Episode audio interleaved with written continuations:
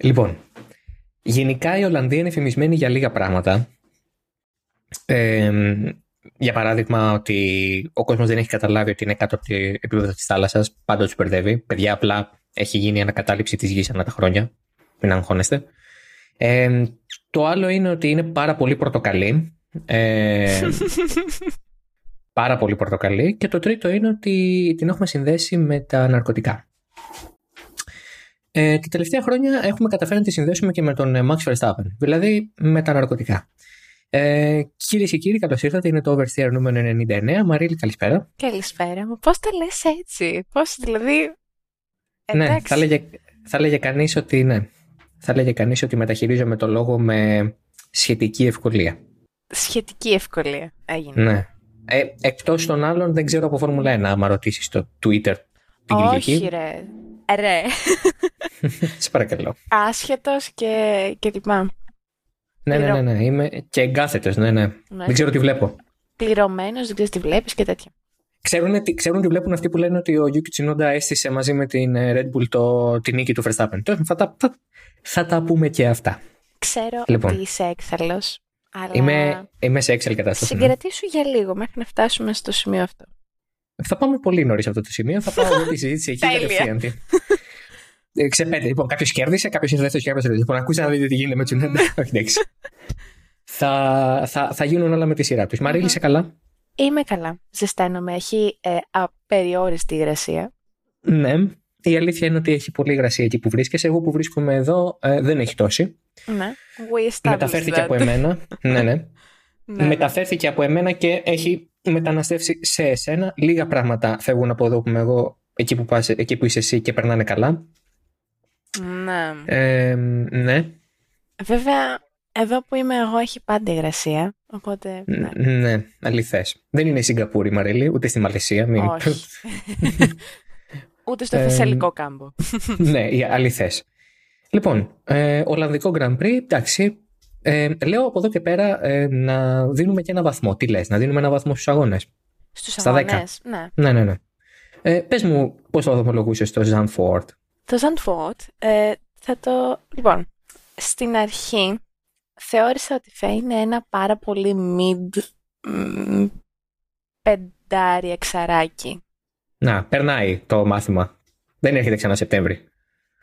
Ε, ναι. Mm-hmm, τώρα; Ας το αφήσουμε στο πενταράκι.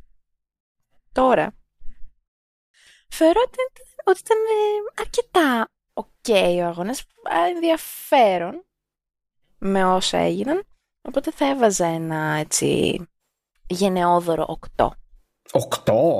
Έλα, 8. Γενναιόδωρο 8. Αυτό δεν είναι γενναιόδωρο, αυτό είναι του έχει χαρίσει τη. Εντάξει, δεν είναι δυνατόν. Το μισό υπέρ του φοιτητού λένε. Γενναιόδωρο, λέω. Πολύ γενναιόδωρο είσαι, μαζέψου. Θα στα φάνε. Άντε καλά, να πω ένα 7. Πολύ καλά. Εγώ θα πω ένα 6. ε, ο αγώνας ήταν. Ε, εντάξει, παιδιά, ο αγώνας ήταν πολύ μέτριος και το περιμέναμε. Το Ζάνφορτ είναι μια πίστα που είναι καταπληκτική για κατατακτήριες. Περνάς τέλεια στον ένα γύρο, αλλά όταν είναι για αγώνα είναι λίγο σούπα. Ε, και είναι σαφές γιατί βρίσκεται στο πρόγραμμα το Ζάνφορτ, έτσι. δηλαδή δεν είναι για το θέαμα που προσφέρει, ούτε για πούμε, την απίστευτη, το απίστευτο το φυσικό τοπίο. Είναι μια παραλία χειρότερη για τη Λούτσα η οποία βλέπει βόρεια θάλασσα. Μην τρελαίνεστε. Πραγματικά τι απέσιο. Είναι απέσιο, πραγματικά. Όλοι οι βόρειοι. Ναι όταν αν είσαι βόρειος, έτσι από βορειοευρωπαίο και λες πάω παραλία, δηλαδή αν είσαι Άγγλος, Γερμανός, Γάλλος ή οτιδήποτε. Γάλλοι πάει καλά, έχουν και λίγο την, ε, τη Μεσόγειο, αλλά αν είσαι βόρειο Γάλλος ή Άγγλος, Γερμανός, Δανός κτλ. Δεν περνά τέλεια. Ξέρεις κάτι. Στην Αγγλία, εκεί προς ναι. τα νότια, ναι. έχουν ωραίες παραλίες. Κάποιες. Δεν λέω... Που κοιτάνε προς το κανάλι της Μάνχης ή που κοιτάνε προς Ατλαντικό, ας πούμε; Προς τον Ατλαντικό. Προς τον Ατλαντικό είναι καλές οι παραλίες. Ξέρω εγώ, ναι. Α, μάλιστα. Εντάξει, ευχαριστούμε πολύ γι' αυτό. Ε, το podcast από εδώ και πέρα θα το κάνω μόνος μου. Λυπάμαι πολύ. Λοιπόν. Εντάξει, κοίταξε να δεις. Ε, το βασικό είναι δεν ξέρω ότι. Πώς τα που κοιτάνε. Με, με, μεγάλη σιγουριά το είπα αυτό. Περίμενε, θα σου πω. Δεν θέλουμε, σε παρακαλώ. δεν το χρειάζεται κανείς αυτό. Οι παραλίε του Βορρά είναι άσχημες, μόνο η Ελλάδα αξίζει. Εντάξει. Άσε με να κάνω προπαγάνδα. Leave your myth in Greece. Τελικά είναι στο κανάλι της μάχης. Πολύ καλά. Ναι. Σε κάθε περίπτωση το Zandvoort δεν είναι στο πρόγραμμα γιατί προσφέρει κάτι σε επίπεδο αγώνα. Προσφέρει πάρα πολύ μεγάλο engagement ε, λόγω του Max Verstappen. 305.000 θεατές καθ' όλη τη διάρκεια του τριημέρου κόψαν εισιτήριο και ανοίξανε φωτοβολίδες ε, στην ε, πίστα του Zandvoort. Ε, χαρήκανε με την νίκη του Max Verstappen, αν μη τι άλλο ε, όχι απλά χαρήκανε. Ε, τις φωτοβολίες που κρατάγανε για όλο τον αγώνα τις ανάψαν όλες μαζί με το που έπεσε η καροσημαία. ε, George Russell και Charles Leclerc στο βάθρο. Lewis Hamilton τέταρτος. Πέρε, Αλόνσο, Νόρι, Σάινθ, Οκόν και Στρόλ ολοκλήρωσαν την δεκάδα. Θα τους πάρουμε ένα-ένα, μην νομίζετε, δεν τελείωσε το επεισόδιο. θα μπορούσε, αλλά ας μιλήσουμε. Νομίζω ότι το οφείλουμε. Αλλά να βγει τέσσερα λεπτά το podcast θεωρώ ότι είναι λίγο κρίμα. Ναι, είναι λίγο λυψό αληθές αυτό, αλλά εντάξει. Έχει, έχει, έχει ζουμάκι σε όχι, σε όχι απαραίτητα αγωνιστικά πράγματα. Δηλαδή σε επίπεδο μαχών, εντάξει δεν είδαμε και τίποτα σπουδαίο. Ε, λίγο εκεί ναι. ο Πέρες, λίγο Πέρες που τα έκανε λίγο δύσκολα στον Χάμιλτον για κανένα γύρο. Εντάξει, OK. Okay. Ε, λίγο εκεί με το Φέτελ που έγινε ένα μπέρδεμα καθώς βγήκε από τα πιτς. Ε, και το προσφέρασμα του Verstappen για, το, για την νίκη στον Χάμιλτον στην επανεκκίνηση. Αυτά. Ε, ωραία. Πάμε λοιπόν να πούμε λίγο για. Να ξεκινήσουμε με τον Max Verstappen, ο οποίος. Εντάξει, δεν δυσκολεύτηκε τόσο. Ε, εγώ τη χαρακτήρισα σχετικά δύσκολη νίκη. Ναι. Ε, γιατί δεν, εντάξει, δεν ήταν η απόλυτη κυριαρχία του ΣΠΑΚ σε καμία περίπτωση. Ε, ναι, εντάξει. Σε σχέση με άλλες φορές ήταν πιο ας πούμε δύσκολη. Συσσαγωγικά και πάλι. ναι, OK. Okay. Γιατί υπήρχε μια Mercedes η οποία είχε, είχε ρυθμό. Ναι, με όλα τα λάστιχα. Ναι, ναι, ναι. ναι. Και αυτό ήταν πολύ σημαντικό για τους Γερμανούς, γιατί κάπως έτσι το κρατήσανε και το, το κρατήσανε τον αγώνα σε ένα κάποιο ενδιαφέρον. Mm-hmm. Κάνανε διαφορετική στρατηγική. Ο Verstappen ξεκίνησε με τη μαλακή γόμα.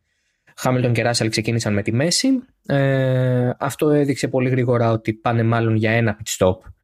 Ε, Καθώς είναι πολύ σημαντικός στο Ζάνφορτ να έχεις θέση στην πίστα και να μην ε, κάνεις πολλά pits, γιατί χάνεις και πολύ χρόνο και πολλές θέσεις που δεν μπορείς ναι. να αναπληρώσεις εύκολα. Mm-hmm. Οπότε έμοιαζε να είναι κάπως straightforward το πράγμα, όπου σε κάποια φάση ο Verstappen θα έκανε το pit, θα πέφτει πίσω από Hamilton και Russell και θα έπρεπε να τους περάσει. Καλά ω εδώ, καλά. Εξαιρετικά ω εδώ και. Εκεί στο είπα κιόλας. στο είχα πει ότι. Όντως φαινόταν ότι. ίσως να είχαν και μια ελπίδα. Στη Mercedes. Η αλήθεια είναι ότι η Mercedes δεν είχε μία μόνο ελπίδα, είχε πολλές. Εγώ νομίζω ότι αν είχαν μια ευκαιρία να πάρουν μια νίκη φέτος μέχρι τώρα, αυτή η καλύτερη τους ευκαιρία ήταν το Ζάνφορντ. Ούτε η Ουγγαρία ήταν, παρότι ξεκίνησαν από την πόλη με το Ράσελ, ε, ούτε καμία άλλη. Ε, η μεγάλη τους ευκαιρία μέχρι τώρα ήταν ε, το Ζάνφορντ. Α, και ένα στατιστικό έτσι να υπάρχει, γιατί πάντα αυτό το podcast πρέπει να έχει ένα absurd stat. Ε, αν συνεχίσεις το πράγμα για τους υπόλοιπους 7 αγώνες και δεν κερδίσει ούτε Άγγλος οδηγός που ποιους έχουμε, Χάμιλτον, Ράσελ, Νόρι, ε, ούτε αγγλική ομάδα, από αυτές έχουμε μπόλικες, ε, τότε θα είναι η πρώτη φορά που θα έχει συμβεί αυτό από το 1952.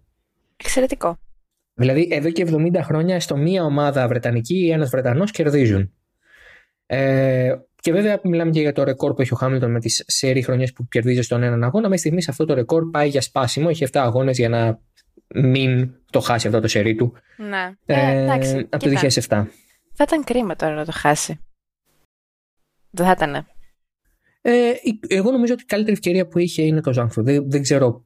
Επειδή το είπε και αυτός και νομίζω ότι θα συμφωνήσω απόλυτα, ε, το μονοθέσιο δεν έχει ανακάμψει πραγματικά ποτέ.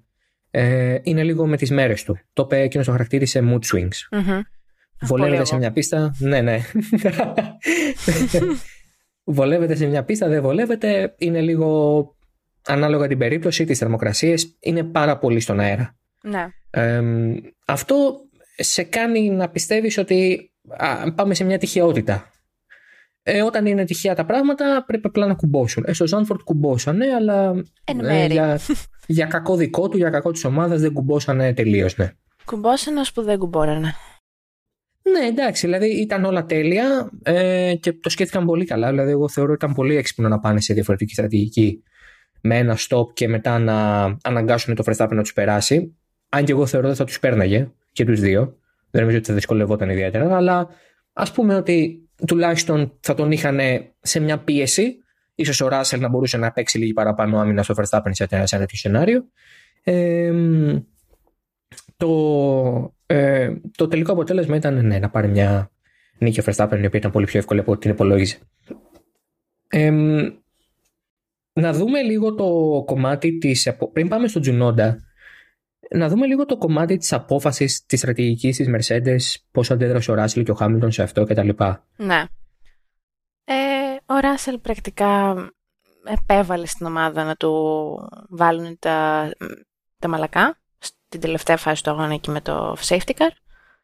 Ε, ο Χάμιλτον δεν πήρε την αντίστοιχη απόφαση ή τέλος πάντων η ομάδα δεν πρόλαβε να τον ρωτήσει ή είχαν αντικειμενικά πολύ λίγο χρόνο την ώρα που περνούσαν όλα τα μονοθέσια από το pit lane.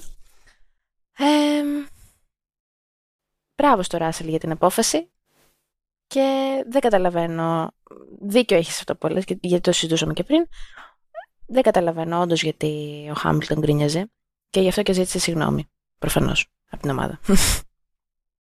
Ναι, ε, να πούμε τι εννοούμε όταν λέμε ζήτησε συγγνώμη, γιατί έκανε δηλώσεις. Ε, μεταφράζω κατευθείαν όπως διαβάζω. Ε, δεν θέλω να απολογηθώ για το πάθος μου, ε, γιατί αυτό είναι που με έχει κάνει αυτό που είμαι σήμερα και ε, δεν κάνω τα πάντα σωστά κάθε φορά. Ε, ζητώ συγγνώμη από την ομάδα για αυτά που είπα, γιατί ε, ήταν ε, μια πάρα πολύ καλή στιγμή, δεν ξέρω πώς το εννοεί αυτό το amazing moment. Uh, it was just an amazing moment. Ναι, περίεργο πώς το... Προφανώς ότι... Amazing είναι θετικό, θα μπορούσε να πει terrifying ή bad moment. Πιστεύω ότι απλά εννοεί ότι ήταν πολύ ενθουσιασμένος με την στρατηγική και γενικά με το πώς πήγαινε ο αγώνας και ότι χάλασε... Α, OK. Okay. Ναι. Και λέει ότι θέλω να δω τον, το ποτήρι μισογεμάτο. Έχουμε να πάρουμε πολλά θετικά από αυτό το τριήμερο. Ε, ήρθαμε τέταρτοι στο τέλος, αλλά το μονοθέσιο ε, το ένιωθα εξαιρετικό. Ε, αν το νιώθω ακριβώς έτσι και στους υπόλοιπους αγώνες, τότε θα μπορούμε να βολέψουμε για την νίκη και αυτό είναι φανταστικό. Τα πίσω το ήταν εξαιρετικά, τα πιο γρήγορα που έχει κάνει η ομάδα. Τέλος πάντων, το συγγνώμη του ήταν όχι για το, ε, όχι για το τι έδειξε συνέστημα, αλλά για το ότι μίλησε έτσι προς την ομάδα. Όπου της είπε ε, ότι δεν μπορώ να πιστέψω πώς με ε, να σου πω κάτι. Εγώ να το πω, βρίζω, δεν έχω πρόβλημα, αλλά κρίμα να μπει explicit τόσο γρήγορα. Ε, Πώς με. Καταστρέψατε. Αδικ... Πώς με αδικήσατε έτσι. ναι, ναι. Πώς, πώς με ρίξατε στα τάρταρα. Ε, ναι. και δεν μπορώ να σας πω πόσο εκνευρισμένος είμαι. Τους είπε, ο Μπόνο εκεί του απάντησε ότι θα μιλήσουμε μετά κτλ. Γιατί υπάρχει και όλο το transcript από το Race Fund, μπορείτε να το δείτε. Αν θυμηθώ, θα το βάλω και στα ε, notes. Λοιπόν, αυτό έγινε τώρα στην πλευρά της Mercedes. Γιατί νευρίασε έτσι ο Χάμιλτον, γιατί δεν του βάλανε την ε, μαλακή. Ενώ βάλανε στο Ράσελ ή τέλος πάντων δεν κατάλαβαν γιατί δεν σταμάτησαν με τον ίδιο. Ο Ράσελ εκείνη τη στιγμή, εγώ θα πω κάτι. Ο Ράσελ είναι ένας οδηγός ο οποίος είναι πολύ πιο νέος και προέρχεται από μια ομάδα η οποία σε κάτι τέτοια έπρεπε να αντιδρά. Ε, η Williams από κάτι τέτοια έπαιρνε όταν έπαιρνε βαθμούς τα χρόνια που ο Ράσελ ήταν σε αυτήν. Και ακόμα και τώρα το κάνει δηλαδή, αλλά μιλάω για τα χρόνια που ο Ράσελ ήταν σε αυτήν, αυτή την τρίτη. Είναι μαθημένος ενδεχομένως στο να σκέφτεται λίγο on his feet. Γιατί ε, σε κάτι τέτοια ε, ήταν η τέλεια ευκαιρία της Williams να τσιμπήσει θέσεις, να ανέβει ακόμα και με βαθμούς. Ε, ο Χάμιλτον απ' την άλλη είναι ένας οδηγός ο οποίος εμπιστεύεται την ομάδα απόλυτα και σου λέει, ok, αφού μου λένε ότι δεν, δεν σταματάμε, δεν σταματάμε, τέλος. Mm-hmm. Και όταν κατάλαβε ότι αυτή ήταν η λάθος απόφαση, προφανώς νευρίασε. Λογικό. Εγώ θα πω ότι ο Χάμιλτον θα νευρίαζε και θα γκρίνιαζε σε κάθε περίπτωση. Γιατί αυτός είναι. Όταν χάνει, αυτά κάνει. Ε, ναι. Ε, Όπως λέγαμε και την προηγούμενη εβδομάδα, ότι ο Αλόνσο κάνει steer the pot συνέχεια. Δηλαδή, ε, πλέον μετά από 10-15 χρόνια που τρέχουν αυτοί οι άνθρωποι στη Φόρμουλα 1, ο Αλόνσο 20, ε, νομίζω ότι μπορούμε να καταλάβουμε λίγο πώς αντιδρούν σε κάποια πράγματα, έτσι. Ναι. Ε, το θέμα για μένα με τον Χάμιλτον είναι ότι θα μπορούσε να πάρει την ίδια απόφαση που πήρε και ο Ράσελ. Καλά, εννοείται. Ο, θα μπορούσε ο, να ο την ζητήσει. Ο Ράσελ το σκέφτηκε, ο Χάμιλτον γιατί όχι. Θα μπορούσε να τη ζητήσει. Mm. Ειλικρινά θα μπορούσε να τη ζητήσει. Δεν ξέρω αν θα του την δεχόντουσαν. Δεν ξέρω αν θα λέγανε OK. Okay, ε, αν δεν λέγανε OK και ο Χάμιλτον το έχει ζητήσει, θα είχε διπλό δίκιο να πει ότι τον καταστρέψαμε Γιατί θα τους έλεγε, εγώ είπα. Και αυτό που είπα θα ήταν σωστό. Εντάξει, ο Βόλφ είπε ότι θέλω να παίρνω αυτά τα ρίσκα γιατί αν δεν πάρω ρίσκο, προτιμώ να πάρω ρίσκο για να προσπαθήσω να κερδίσει ο Λιούις παρά να μην πάρω ρίσκο και να αφήσω δεύτερο ή τρίτο. Τελικά ήρθε τέταρτος βέβαια. OK, okay, τουλάχιστον όμως καταλαβαίνω το σκεπτικό του ότι ας το ρισκάρουμε γιατί το κέρδος είναι μεγαλύτερο από τη χασούρα σε θεωρητικό επίπεδο. Ο Χάμιλτον δεν παλεύει για πρωτάθλημα, οπότε μια νίκη τώρα θα ήταν μια νίκη γοήτρου, μια νίκη επαναφοράς στην κορυφή, μια, μια νίκη τέλος πάντων statement και μέσα στο Ζάνφορντ. Ή μια νίκη διατήρησης στατιστικών έστω. Ναι, μια, μπράβο, ναι, μια νίκη τουλάχιστον για το stat padding που κάνει ο Λιούι Χάμιλτον, αν μη τι άλλο. Αλλά σε γενικές γραμμές νομίζω ότι το πρόβλημα με το Χάμιλτον είναι ότι δεν πήρε, δεν ανέρεσε την απόφαση της ομάδας. Η ομάδα κάνει λάθος. Η ομάδα κάνει ξεκάθαρο λάθος. Είναι 100% λάθος. Ε, αλλά επειδή ο Ράσελ έδειξε το δρόμο στο ότι θα μπορούσε και ο Χάμιλτον να το ζητήσει αυτό, εγώ λέω ότι ο Χάμιλτον έχει και αυτός μεγάλο μερίδιο ευθύνης. Ναι. Βέβαια, ε, το γράφω αυτό και από κάτω γίνεται ένας οριμαγδό. Ε, δεν ξέρω τι μου γίνεται, δεν βλέπω κτλ. Κάτι χαρακτηρισμοί. Να, να πω κάτι, επειδή τα την προηγούμενη εβδομάδα μετά με τους παδούς. Ε, αν σας πω ε, αν βγάλω τα ονόματα Russell, Hamilton και Mercedes και πω οδηγός Α, οδηγός Β και ομάδα Γ, θα μου πείτε ότι έχω δίκιο. Ή τουλάχιστον θα συζητήσετε. Εννοείται. Δεν θα ξέρω αν θα μου πείτε ότι έχω δίκιο, αλλά θα συζητήσετε. Δεν θα αρχίσετε να πετάτε ηρωνίες. Λοιπόν, είστε, είστε οπαδοί, δεν μπορώ να συζητήσω με οπαδό. Έχω σταματήσει να συζητώ σοβαρά με οπαδού. Ή τους κοροϊδεύω με, μες στη μούρη τους ή δεν τους δίνω καν σημασία. Οι άνθρωποι που θέλουν να κάνουν συζήτηση έχουν επιχειρήματα. Το να πείτε ότι το να πετάξει την ηρωνία δεν είναι επιχείρημα. Εγώ λέω το επιχείρημά μου. Αφού το ζήτησε ο Ράσελ, μπορούσε να το ζητήσει και ο Χάμιλτον. Διαφωνείτε, πείτε μου γιατί διαφωνείτε. Μου λέτε η Mercedes ε, είπε αυτό. Τι πάνω από τη Mercedes είπε αυτό; Ο Χάμιλτον έχει 7 τίτλους και 287.000 Grand Prix. 115.000 νίκες. Δεν μπορώ να πιστέψω ότι ο Χάμιλτον δεν είναι οδηγός ο οποίος μπορεί να πατήσει πόδι στη Mercedes, για το Θεό. Άρα δεν το σκέφτηκε. Άρα mm. φταίει και αυτός. Το ότι δεν έχει όλα τα δεδομένα είναι κάτι που γνωρίζω. Βλέπω Φόρμουλα 1 από το 2003. Ευχαριστώ πολύ. δεν έχω την εντύπωση ότι ο Χάμιλτον έχει την τηλεμετρία κάπου σε κάποιο γκατζετάκι στο δεξί μέρος του κόκπιτ. Αλλά σε κάθε περίπτωση θα μπορούσε να το ζητήσει, θα μπορούσε να το σκεφτεί. Εννοείται. Θα μπορούσε να το ζητήσει και να το σκεφτεί. Mm. Γιατί ξέρουμε, γιατί ξέρουμε, και αν ξέρουμε εμείς, ξέρει και ο ίδιος, γιατί μην υποτιμάτε το Hamilton και λέτε η Mercedes stay. Και ο Hamilton οδηγάει στη Mercedes εδώ και 12 χρόνια, 10 χρόνια. Και εμείς ξέρουμε και ο Hamilton ξέρει ότι η Mercedes με τη θερμοκρασία των ελαστικών στο warm-up των ελαστικών, δηλαδή για να τα φέρει στα θερμοκρασία σωστή, έχει πρόβλημα. Άρα όσο πιο μαλακή είναι η γόμα, τόσο πιο καλά τα πράγματα και ειδικά για ένα stint ε, δεκάγυρο επί της ουσίας. Έτσι, δεν ναι. μιλάμε για μια αλλαγή που θα γινόταν στη μέση του αγωνα Άρα λοιπόν, ε, γιατί, δηλαδή, εντάξει, η ομάδα φταίει που δεν το σκέφτεται ή που παίρνει το ρίσκο, το σκέφτεται αλλά παίρνει το ρίσκο και δεν το κάνει, ο Χάμιλτον φταίει που δεν το ζήτησε. Αν εσείς θέλετε να φταίει μόνο η Mercedes για να φαίνεται ο Χάμιλτον καλός, έχετε πρόβλημα. Σας το λέω δηλαδή ξεκάθαρα. Εάν θεωρείτε ότι ο Χάμιλτον δεν, έχει, δεν είναι, είναι λάθο, δεν είναι λάθος γιατί δεν έχει όλα τα δεδομένα, το ακούω, αλλά και πάλι εγώ βάζω το δικηγόρο του διαβόλου και λέω ότι ο Χάμιλτον ξέρει ότι το μονοθέσιο που οδηγεί δεν είναι το καλύτερο στο warm-up των ελαστικών. Αλλά το να λέτε ότι ο Χάμιλτον δεν φταίει καθόλου και η Mercedes φταίει 100%, με συγχωρείτε, αλλά εντάξει, προσπαθήστε να το δείτε λίγο διαφορετικά. Ε, δεν ξέρω. Ειλικρινά. Προσπαθήστε λίγο να το δείτε λίγο πιο σφαιρικά. Γιατί αν το ζητάει ο Ράσελ που έχει το ένα ε, εικοστό της εμπειρίας του Χάμιλτον, μπορώ να φανταστώ πώς μπορεί να το ζητήσει ο Χάμιλτον. Λοιπόν, μην υποτιμάτε τον Λιούι Χάμιλτον τέλος πάντων. Ένας εξαιρετικός οδηγός, ένας πρωταθλητής και ένας τρίλο σπορ. Κάνει λάθη όμως. Τι να κάνουμε. Μην τον υποτιμάτε. Δεν φταίει η Mercedes. Είναι η Mercedes είναι η ίδια ομάδα που στον αγαπημένο σας οδηγό έχει δώσει πρωτάθλημα.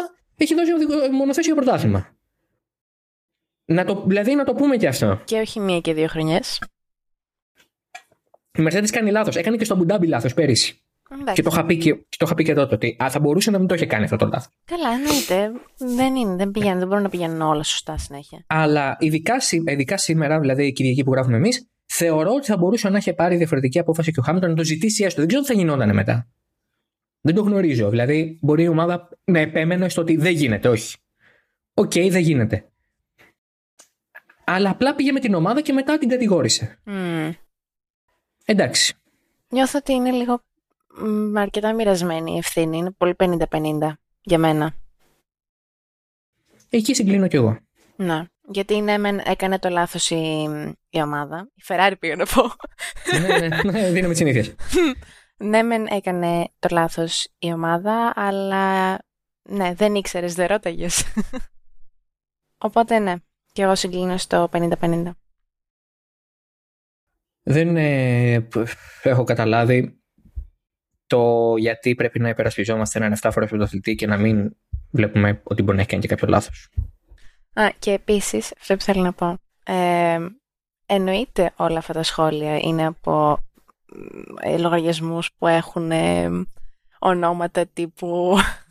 Ναι, Lewis Hamilton 724 φαν και τέτοια, ναι, ναι, ναι. Καμία επωνυμία και... Άστο να, να σου πω κάτι. Εγώ διαφωνώ με το αυτό που λένε Μα καλά, το τη φάτσα σου δεν έχεις. Βάλω τη θέση Twitter είναι. Αλλά εξορισμού δεν μπορώ να σε πάρω σοβαρά αν σε λένε Lewis Hamilton fan 24-24-32. Δεν μπορώ. Ναι, εντάξει, okay. Δεν μπορώ. Δεν μπορώ. Δεν βάλεις το όνομά σου. Δεν με νοιάζει. Εγώ έχω το όνομά μου γιατί είμαι επαγγελματίας. Γιατί το όνομά μου σημαίνει κάτι. Ε, ε, μάλλον υπογράφω αυτό που λέω. Μα, γι' αυτό έχω το όνομά μου. Γιατί υπογράφω αυτό που λέω. Είμαι, η δουλειά μου είναι να είμαι δημοσιογράφος. Δεν είναι να είμαι απλά ένας σχολιαστής, ούτε απλά ένα τρολάκι του διαδικτύου. Ναι, ναι. Αλλά ε, δεν θέλω να βάλει το όνομά του άλλος. Αν δεν θέλει να το βάλει, δεν είμαι θησάω. Ούτε το φωτογραφεί ούτε τίποτα. Πραγματικά δεν έχω κανένα πρόβλημα. Έχω κάνει εξαιρετικές συζητήσεις με ανθρώπους που έχουν φωτογραφία προφίλ το Joker και το, και το όνομα τους είναι ε, οτιδήποτε. Ειλικρινά, έχω κάνει εξαιρετικές συζητήσεις. Α, ναι, OK. Okay. Αλλά, αλλά Λέω όταν. Απλά για τα συγκεκριμένα σχόλια ότι ως επί το πλείστον είναι από τέτοιους λογαριασμούς. Ναι, το 80% είναι ναι. Και δεν γίνεται, παιδιά, με συγχωρείτε. Σας είπα και στο προηγούμενο επεισόδιο ότι στα στέλνουμε μεταξύ μας και γελάμε. Όντως. Και σκεφτόμαστε απαντήσεις. Ε, δεν το λέω μόνο. Δηλαδή, ε, ειλικρινά, και δεν το λέω για ένα fanbase, το λέω για όλα. Έχετε ξεφύγει. Και πάμε στο Τζουνόντα τώρα. Έχετε ξεφύγει. Τώρα Έχετε πρόβλημα. έχετε ξεφύγει. Έχετε ξεφύγει. Ορισμένοι έχετε ξεφύγει. Έχετε ξεφύγει, βασικά ή έξω έχετε ξεφύγει και δεν μπορείτε να με καταλάβετε κιόλας. Τα conspiracy theories είναι τα διαβάζω και είναι ό,τι καλύτερο δεν μπορώ. Περνάω το απόγευμα της Κυριακής μου. Εξαιρετικά. Ο Γιούκι Τσουνόντα τυγχάνει οδηγός της Alpha Tauri. Η Alpha Tauri τυγχάνει... Κάψτε και το 1.59 του. Ολόκληρο. Κάψτε το. Short Kings forever. Λοιπόν. το 1.74 μου δεν προσβάλλεται πολύ από αυτό γιατί 15 πόντοι είναι 15 πόντοι όσο έχει να πεις. Αλλά Short Kings forever. Λοιπόν. Ε, ο Κιούκι Τσινόντα λοιπόν κάνει το λάθος να έχει σχέση με την Red Bull από ό,τι φαίνεται. Ε, και ε, στον θαρό 41ο γύρο ή 45ο, όχι 41ο έχει σταματήσει τελείως. Στο 45ο αντιμετωπίζει πρόβλημα και σταματάει. Στο Team Radio λέει ότι μάλλον κάτι είναι, ε, κάποιος τροχός είναι loose, δεν έχει κουμπώσει σωστά. Mm-hmm. Ε, έχει σταματήσει και η ομάδα του λέει μετά από κάποια λεπτά ότι όχι, όλα είναι οκ, ξεκίνα. Αλλά συνεχίζει να πηγαίνει αργά. Ο λόγος που πήγαινε αργά τελικά είναι γιατί είχε χαλαρώσει λίγο τις ζώνες επειδή νόμιζε ότι θα έβγαινε. Ναι. Ε, σε εκείνη τη φάση δεν έχουμε τίποτα, έχουμε μόνο κίτρινη σημαία γιατί προχώρησε ο Τσουνόντα. Μπαίνει στα pits, του δένουν τις ε, ζώνες. Ε, όχι όμως αρκετά καλά όπως βγήκε μετά από την ε, απόφαση των αγωνοδικών, γιατί το συμβάν βεβαίως εξετάστηκε. Το παραδείχθηκε και ο ίδιος αυτό ενώπιον των αγωνοδικών. Και όταν βγήκε ξανά στην ε, πίστα, ξαναντιμετώπισε το ίδιο πρόβλημα που ένιωθε αυτή τη φορά στο πίσω μέρος και σταμάτησε και έντος εγκατέλειψε με το, με το virtual safety car να δείτε τι ίσχυε. Σύμφωνα με την ετοιμιγωρία των αγωνοδικών, και αφού προφανώς εξετάσανε τα πάντα και είδανε και την τηλεμετρία κτλ., ε, αυτό που ένιωθε ο Τσουνόντα τελικώς δεν ήταν κάποιος τροχός που είχε χαλαρώσει, αλλά ήταν πρόβλημα στο διαφορικό. Ναι. Ε, και αυτό ήταν ο λόγος τον οποίο κινήθηκε αργά και βγαίνοντας. Και γιατί του είπε η ομάδα να προχωρήσει και να συνεχίσει, γιατί όταν του είπανε, όταν κατάλαβε ότι κάτι δεν πήγαινε καλά, είχε ήδη περάσει τη γραμμή του pit lane. Δεν μπορείς να κάνεις όπισθεν σε αυτή την περίπτωση. Θα έκλεινε την έξοδο του pit lane. Δεν επιτρέπεται αυτό. Συνέχισε και για κακό ε, δικό του τέλος πάντων ή της ομάδας δεν είδανε το πρόβλημα νωρίτερα και έπρεπε να σταματήσει κάπου στην πίστα όπως και έγινε ε, και εκεί είναι που βγήκε τελικά το virtual safety car. Mm-hmm. Αυτά είναι τα δεδομένα. ναι. Έτσι. Αυτό το, αυτή τη φράση, αυτά είναι τα δεδομένα, Είναι προβληματικό που πρέπει να τη λέω συνέχεια. Νιώθω ένα τεράστιο ραντ να έρχεται και περνάω ιδιαίτερα καλά, θεωρώ. Ναι. Λοιπόν, εγώ δεν περνάω καλά, γιατί δεν θα ήθελα καθόλου να ασχολούμαι. Ναι. Αλλά να πούμε κάτι. Σταματήστε να είστε τόσο best seller συγγραφής στους New York Times. Η φαντασία σας καλπάζει, ανοίξτε, τι να σας πω, ένα blog και αρχίστε να γράφετε ιστορίες. Να γράφετε fiction, να γράφετε μυθιστορήματα. Βεβαίως, γιατί όχι. Η δημιουργική γραφή προσωπικά εμένα με είχε συγκινήσει πιο παλιά ως ε, πρωτοετή στο πάντιο. γιατί όχι; Γιατί όχι; Γιατί όχι; Σας παρακαλώ, μην έρχεστε να γράφετε ιστορίες επιστημονικής φαντασίας στο Twitter, ε, διότι προσβάλλετε την νοημοσύνη όλων μας, διότι τη δικιά σας δεν την έχετε καν σε υπόλοιψη. Η θεωρία βεβαίως είναι ότι ο Τσουνόντα επίτηδες έκανε όλο αυτό το show, δηλαδή έγινε όλο αυτό το elaborate πράγμα, ε, αυτή, αυτό το 9-11 θα έλεγε κανείς kind of conspiracy, για να μπορέσει να κερδίσει τελικά ο Verstappen γιατί θα έμπαινε στα πιτ, λιγότερος χρόνος χαμένος κτλ, κτλ. Και θα του βγαίνει έτσι τραγική. Δεν θα αναγκαζόταν δηλαδή ποτέ να βρεθεί πίσω από τις δύο Mercedes, να περάσει και τις δύο για να μπορέσει να ε, κερδίσει και τελικά να τους έρθει πιο εύκολη νίκη. Βέβαια μετά ο Βάλτερη Μπότα του τα χάλασε, μάλλον δεν είχαν μιλήσει. Ξέρετε τι πρέπει να έχει γίνει εκεί. Ο χώρος με τον Πινότο δεν μιλήσανε για τις ε, συνωμοσίες τους. και λίγο εκεί μπερδευτήκανε γιατί έβαλε ο ένας τον Τζινότε να καταλήψει, έβαλε ο άλλος τον Μπότα και ε, λίγο έγινε classic, υπήρξε ένα conflict of interest. Ναι, λίγο δεν πήγαινε και πολύ καλά. Ναι, ναι. Εκεί έπρεπε λίγο να ναι. συνεννοηθείτε, παιδιά. Γιατί η, δεν πρέπει, εκεί, ε, δεν πρέπει οι, τα conspiracies να δημιουργούν ένα Venn diagram. Δεν πρέπει να κουμπάνε η μία στην άλλη μέσα. πρέπει να υπάρχουν ξεχωριστά η κάθε μία. δεν μπορούν να συγκλίνουν τα multiverse.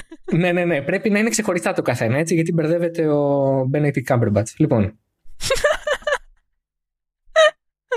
Ναι. Περνάς τέλεια. Το καταλαβαίνω. Εξαιρετικά. Σήμερα είμαι εδώ για να γελάω. Δεν προσφέρω. Ο τροχός της τύχης.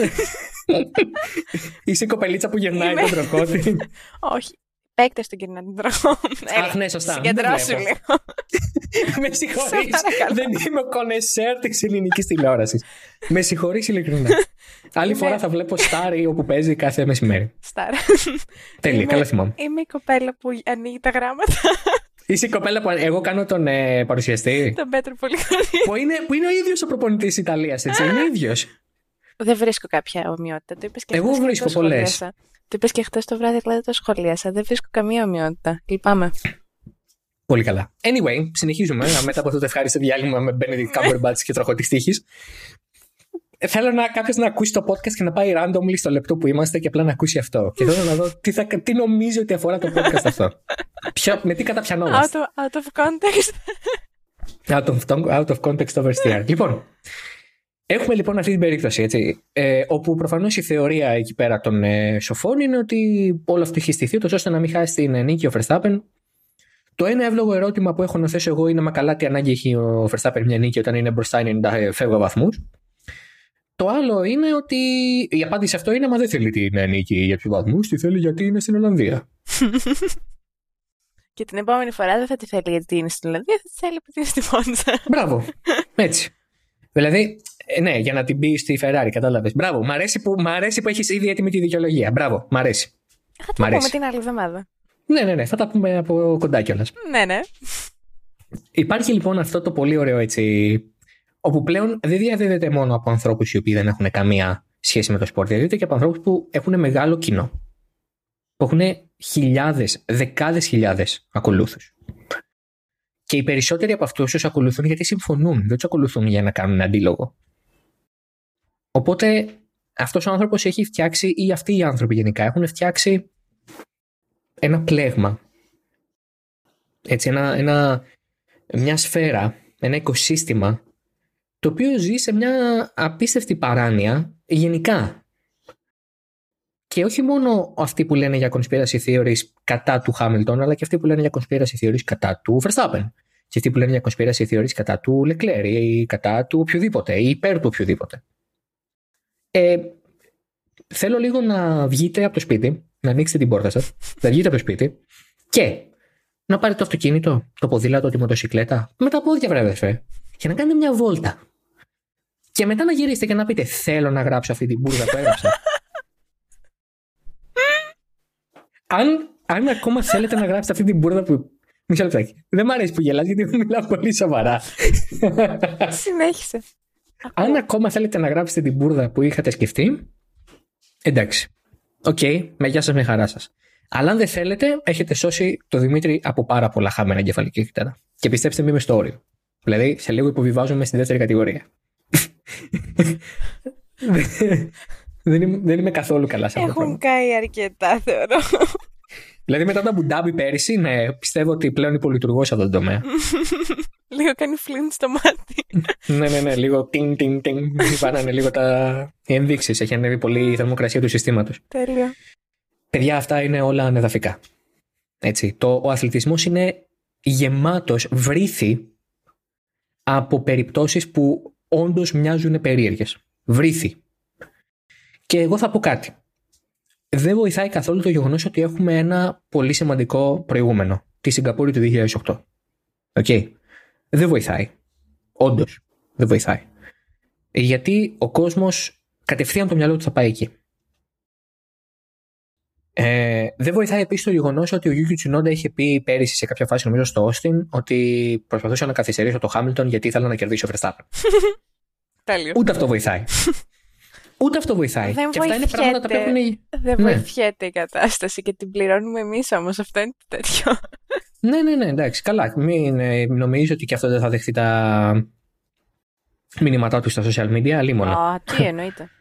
Αλίμονο, αλίμονο αν δεν ε, γίνουν και αυτά. Ε, το ζήτημα για μένα σε αυτά τα πράγματα είναι το εξής. Γιατί καθόμαστε και σκεφτόμαστε έτσι; Ποια είναι η λογική πίσω από αυτό; Καμία. Όχι, γιατί να σου πω κάτι. Ε, έχουν περάσει πια σχεδόν 10 μήνες από το Abu Dhabi. Και κάποιοι ακόμα δεν το έχουν ξεπεράσει. Και Προφανώς. κάποιοι ακόμα δεν έχουν καταλάβει, 9 μήνες θα πω καλύτερα, κάποιοι δεν έχουν καταλάβει ότι αφενός η ζωή συνεχίζεται, αφετέρου δεν στήθηκε κάτι, έγιναν λάθη. Πολλά, αλλά γίνανε. Λάθη. Ναι, εννοείται. Ανθρώπινα. Μμ. Λάθη. Ανθρώπινα. Λάθη. Από τον Μάικλ Μάση. Είναι τίγκα στα λάθη. Η Φόρμουλα 1 υπό τον Μάικλ Μάση ήταν τίγκα στα λάθη. Τίγκα. Το πανηγυράκι αυτό του Μάση έχει ξεκινήσει από τον Καναδά το 19, να σας θυμίσω. Εννοείται. Οπότε δεν είναι ότι ήταν ο Μάικλ Μάση ο τέλειος race director και είχε πάντα τους τέλειους αγωνοδίκες από κάτω του και όλοι μαζί κάνανε την καλύτερη ομάδα που έχει δει ποτέ ο πλανήτης σε επίπεδο αποφάσεων. Την, θα έλεγε κανείς την Dream Team της Φόρμουλα 1. Έτσι, το Michael Jordan και το Larry Bird, ας πούμε, ή το Magic Johnson που κατέβηκαν το 92 στους Ολυμπιακούς. Δεν ήταν ποτέ αυτή η ομάδα υπό τον Michael Masi, το ίδιος ο Michael Masi ήταν ποτέ ο Michael Jordan της, ε, των αγωνοδικών και Του των race- race directors. Του race control. Ναι, εντάξει, μην τρελαινόμαστε, ηρεμήστε.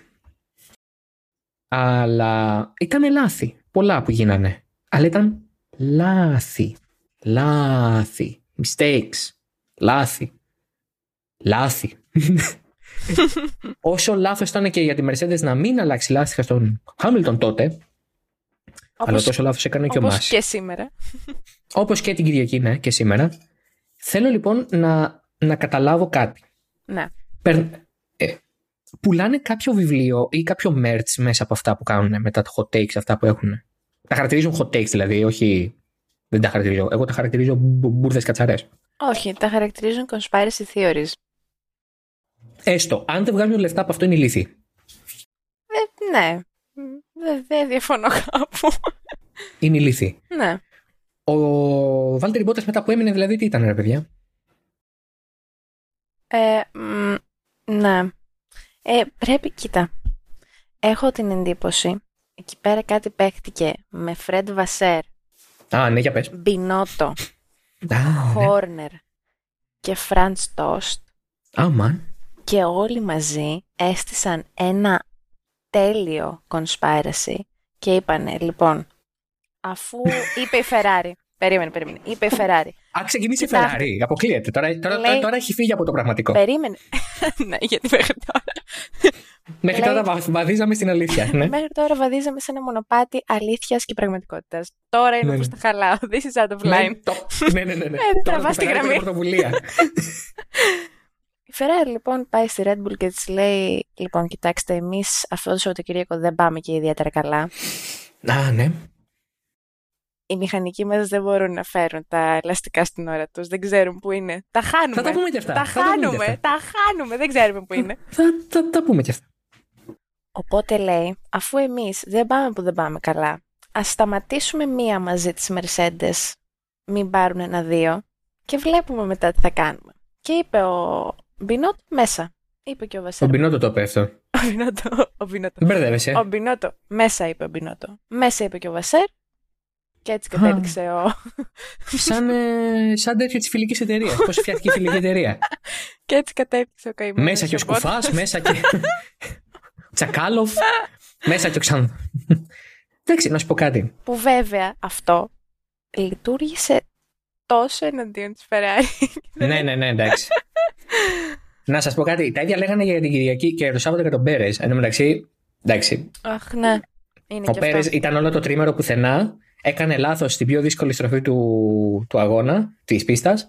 Ε, και ήταν και αυτό κονσπίραση. Εντάξει, παιδιά, να είστε καλά. Ο ίδιος ο Χάμιλτον βγήκε και είπε ότι δεν θα πηγαίναμε ποτέ για Πολ. Όλοι λέγανε, όλοι φαν του. Για Πολ πήγαινε.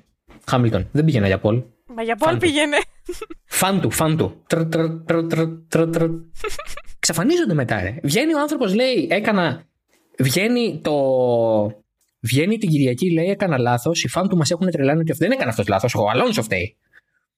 Βγαίνει ο ίδιος το παραδέχεται προς τιμήν του. Το είπα και την προηγούμενη Κυριακή. Προς τιμήν του, γιατί όντως έφταιγε. Σιγή. Βγαίνει τώρα, ζητάει συγγνώμη. Σιγή. Βγαίνει, λέει ότι δεν πήγαινα για πόλη. Σιγή. Ρε, παιδιά, συγγνώμη. Δεν, ε, δεν καταλαβαίνω. Ε, μπερδεύομαι λίγο. Ε, θέλετε να πιστεύετε κάτι άλλο από αυτό που πιστεύει εκείνος για να τον υπερασπιστείτε, γιατί παιδί είναι. Και παιδί να ήταν, δεν έχει φωνή, να μιλήσει, να φωνάξει. Μαμά, μπαμπά. Μαμά. Δεν το καταλαβαίνω Τότο. αυτό. Εντάξει. Τότο. Μιλάει μπαμπά. Πόνο. Ε, εντάξει. Ε, καλά τα αστιάκια, καλά τα καλαμπούρια, θα λέγει κανείς. Ε, καλά τα χώρατα. Ε, αλλά είναι προβληματικό όλο αυτό. είναι πολύ εννοείται. προβληματικό. Μμ. Είναι τοξικό, είναι, είναι άσχημο. Πιστεύεις, Ε, να ξαναγυρίσουμε σε αυτό που λέγαμε, πιστεύεις ότι από πού προέρχεται όλο αυτό; όχι, δεν πιστεύω ότι αυτό είναι Drive Drive to Survive. Μμ, Εγώ αυτό πιστεύω ότι είναι social media. Εντάξει. Οκ. ναι. Και το γεγονός και το γεγονός ότι η Φόρμουλα 1 κάνει πια μια συνειδητή προσπάθεια να πουλήσει ένα Προϊόν. ε, entertainment προϊόν και όχι ένα αθλητικό προϊόν, ναι. Δηλαδή από εκεί που έκανε κάτι που τουλάχιστον προσυδίαζε και αθλητικό προϊόν, τώρα πια πουλάει καθαρά τηλεόραση. Που εν τω μεταξύ τα social media σε αυτή την περίπτωση είναι τόσο μα τόσο δίκοπο μαχαίρι. Γιατί προσωπικά τη δουλειά μου την κάνουν 100 φορές πιο εύκολη. Ωραία. Ναι, ναι. Προφανώς. Αλλά η αλήθεια και ότι τα νευροφυτικά μου δεν, είναι- δεν παίρναν καλά.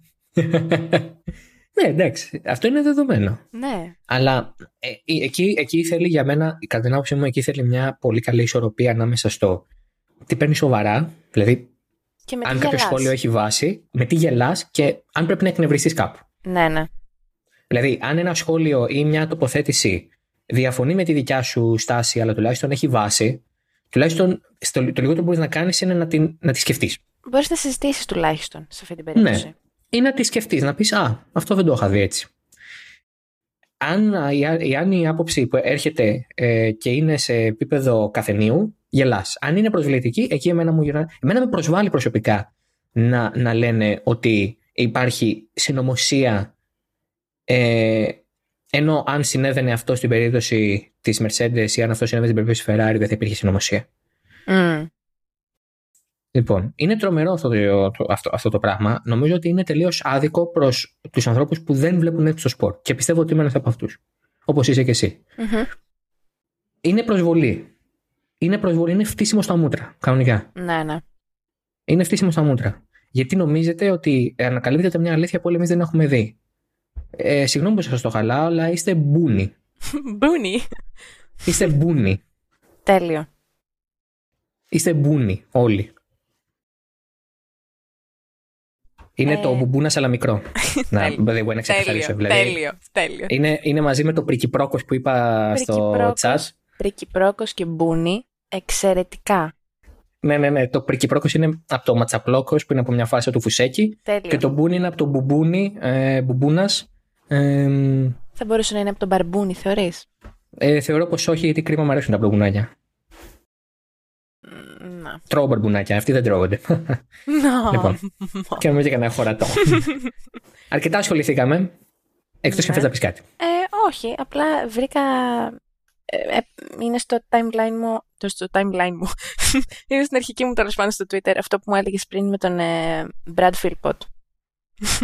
Α, ναι, βέβαια. Ναι, ναι, ναι, ναι, ναι, ναι. Εννο, εννοείται. Conspiracy theory. Remember the Tsunoda seatbelt tightening situation? Engineers were leaning into the cockpit, telling him exactly where to stop when they inexplicably sent him back out on the track on used tires for no apparent reason.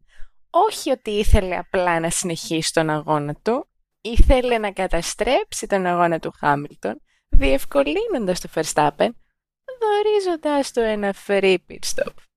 Θεωρώ ότι αυτό έγινε.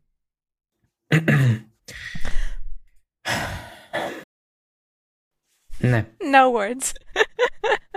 Δεν έχω να πω κάτι. ναι, ναι, εντάξει. Δεν έχω να πω κάτι. Ειλικρινά δεν έχω να πω κάτι. Θεωρείς αρκετά μπάντερ ε, Τσουνόντα; Όχι μπάντερ, ραντ, συγγνώμη. Συγγνώμη. Θεωρείς αρκετά ραντ Τσουνόντα. Ε, θεωρώ πως ναι. Θεωρώ πως ναι. Εβδομαδιαίο, Θα συνεχίσουμε. εβδομαδιαίο ραντ Φεράρι. Δεν θα κάνω. Δεν θα κάνω. Γιατί; Δεν υπάρχει λόγος. Ε, τι να... Α, γιατί, είχες, ε, είχες φέρει popcorn, ε; Όχι, αλλά... Για Το είπες με άλλη. πολύ πόνο. Γιατί; Μα όχι. Μα γιατί είναι Δημήτρη, έλα, Μα σε γιατί, παρακαλώ. σε παρακαλώ. Θα το Έτσι περιμένω. φέρνουμε τα νούμερα; Όχι, αλλά εντάξει. Άλλη μια φορά που γίνεται πάρα πολύ εξαιρετικό. Είναι, κατεβαίνουν λες και είναι μια ομάδα που κατέβηκε από κάποιο βουνό, από κάποιο πρωτάθλημα της, εμ, ξέρω εγώ, μιας, της ελληνικής F4, που δεν, ο- δεν λέω ότι δεν έχουμε ικανούς ανθρώπους. Δεν έχει ελληνική F4 πια. δεν Δεν έχει υπήρχε ποτέ. Αυτό ακριβώς είναι το point μου. Έλα. Α, ευχαριστώ. Ευχαριστώ Να. πολύ. Συγγνώμη. Είμαι λίγο αργός. Όχι σαν τα πίστο από τη Ferrari όμως.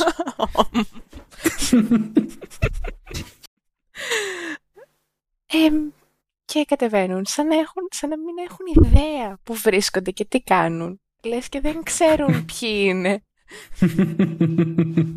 δεν καταλαβαίνω. Ούτε αυτή. Σε πληροφορώ ότι ούτε εκείνοι καταλαβαίνουν. Τέλεια. και αυτό το Εμ. κάναμε αυτό establish για άλλη μια εβδομάδα. Έτσι απλά να ανανεώνουμε αυτά που ξέραμε από το, από το προηγούμενο Grand Prix. Φρεσκάρουμε. Να μην Ε, τα ξε- Επανάληψη μήτρη ναι, πάσης ναι, μαθήσεως. ναι, ναι. να μην τα ξεχνάμε. Ναι. Μπορούμε να συνεχίσουμε. Παρακαλώ. Όχι, εγώ θα σταθώ στο, στο λάθος, γιατί είναι... Η, η δικαιολογία ήταν εντάξει, ήταν τελευταία στροφή ο Σάινθ του που το είπαμε να μπει. Ρε παιδιά, εντάξει, τελευταία στροφή. Δεν έρχεται με 280. Κόβει για να έρθει. και στην τελική ανάλυση τον περιμένετε να έρθει. Δηλαδή, ε, τράβα το λάστιχο, ρε φίλε. Πώς γίνεται οι άλλοι τρεις να ήταν έτοιμοι και αυτός να μην ήταν. Ο πίσω αριστερά. Πραγματικά. Ήταν ο Eddie Irvine στην πίστα. Ξέρεις ποιος είναι, όχι ξέρεις ποιος είναι ο Eddie Irvine. Ξέρεις την ιστορία του Eddie Irvine που του είχαν ξεχάσει ένα λάστιχο το 99 θα σε έναν αγώνα. Λες να Όχι. κάνανε channel ε, αυτό το περιστατικό. Α, ο Eddie Irvine ο οποίος είπε ότι είμαι εδώ για να δω τη Ferrari να κερδίζει. Έγινε. Και κατέρευσαν όλα τα πάντα γύρω τους. για, για τους νεότερους φίλους μας που ενδεχομένως να μην ξέρουν τι εστί Eddie Irvine σε λεπτομέρεια ε, θέλω να σκεφτείτε έναν ε, τύπο με τα λεφτά του Νικολά Λατίφη για παράδειγμα δηλαδή πλούσιος αλλά ε, όχι Lance Stroll πλούσιος πλούσιος Απλώς Ε, πλούσιος. Απλό, ε, δηλαδή στο tier των πλουσίων είναι στο εκπτωτικό κουπόνι. Ο Lance Stroll είναι στο premium πακέτο. Έχεις κλείσει το μικρόφωνο για να γελάσεις; Όχι. Α, γιατί άκουσα μια πιστευτή σιγή μετά το τέλος και λέω έχεις κλείσει το μικρόφωνο και έχει πνιγεί. Όχι, άμα είναι θα πνιγώ, ναι, δεν έχω πρόβλημα. Α, πολύ ωραία. Εντάξει, να το βάλουμε και σε κάποιο snippet στα stories μας. Mm, θα, δεν είναι πολύ ξέρω τι. ενδιαφέρον. θα είναι πολύ καλό να το, να το κάνουμε αυτό. Mm. Εμ, ο Έντι Ερβάιν ήταν πάντα ένας οδηγός ο οποίος είχε ταχύτητα, ήταν ταλαντούχος ως ένα βαθμό. Δηλαδή, οκ, δεν ήταν ποτέ για πρωτάθλημα πρωτάθλημα. Το 99 ήρθαν τα πράγματα έτσι με τον ε, τραυματισμό του Σουμάχερ και πάλεψε με τον Χάκινεν για τον τίτλο. Μμμ. Ε, αλλά ήταν πάρα πολύ εκκεντρικός και πάρα πολύ flamboyant. Είναι ένας Ιρλανδός τρελάρας, τρελάρας. Ε, από όταν σταμάτησε να τρέχει ε, απλά το έχει γυρίσει σε supercar collections και συλλογή μπύρας. είναι, είναι, είναι τυπάρα, είναι απίστευτος. Αυτός ο τύπος λοιπόν μάλλον ήρθε γκολ, είχε πιει ό,τι μπύρα είχε στο γελάρι. Σκάει η Ολλανδία, πίνει κι άλλες από εκεί σίγουρα. Ε, Και ναι. γυρνάει και λέει: «Θα- Είμαι εδώ Έχουν για να και- κερδίσει η Ferrari. Έχουν και πολλές. Είμαι εδώ για να κερδίσει η Ferrari. Ναι, είναι όλες τους βέβαια lager και ναι, κάπου- αυτό κάπως με ενοχλεί. Ε, γιατί αν μη τι άλλο είμαι και κονεσέρ της μπύρας. Όχι. Ε, Τέλειο. άρα λοιπόν η Ferrari, εντάξει, εγώ δεν έχω να πω κάτι. Η Ferrari ήταν πολύ κακή σε ρυθμό. Ε, σε κάποια φάση είχαμε το Leclerc δεύτερο και η συζήτηση που κάναμε ήταν να δούμε ποιος θα κερδίσει ε, ο Hamilton ή ο Verstappen. Είχαμε ξεχάσει ότι ο Charles είναι δεύτερος. ναι, ναι. Ήταν τελείως Καμία. filler. Κανένας. Κανένας Λεκλέρ. Απλά πήρε την τρίτη θέση του πόντιου. Ναι, ναι, τίποτα. Απλά δεν είχαμε ποιον άλλο να βάλουμε. η, η περίπτωση Sainz, εντάξει, οκ, δεν, ε, τον καταστρέψανε πραγματικά. Ναι. Ε, τον τζακίσανε. Ε, πολύ κακός αγώνας για τη Ferrari για τον Sainz, Μμμ. χωρίς να φταίει πουθενά. Ε, έφαγε και την ποινή μετά. Βέβαια, δ- εκεί δεν μ' άρεσε που προσπέρασε και δεν κατάλαβε μετά τι έκανε και έπρεπε να αφήσει όταν έμεινε ο Μπότας ενώ δηλαδή. Ναι. Ε, και ούτως ή άλλως είπε κιόλας μετά ότι δεν καταλαβαίνω γιατί να μου δώσουν ποινή, δεν καταλαβαίνω γιατί πρέπει να δώσει τη θέση πίσω. Άμα δεν καταλαβαίνεις, λυπάμαι πολύ. Πάρε την Γιατί ποινή δεν σου. καταλαβα- Πάρε την ποινή σου και Ε, πέσε ναι. ογδός. δεν έχω ξαναδεί προσπέρασμα. Μα ε, ε, ε, προσπέρασε δίπλα από το, δίπλα από το σταματημένο μονοθέσιο. Πραγματικά. Ήταν ο Μπότας είχε σταματήσει στη Λέα και πέρνασε. Λέα. πέρασε δηλαδή δεν είναι δυνατόν.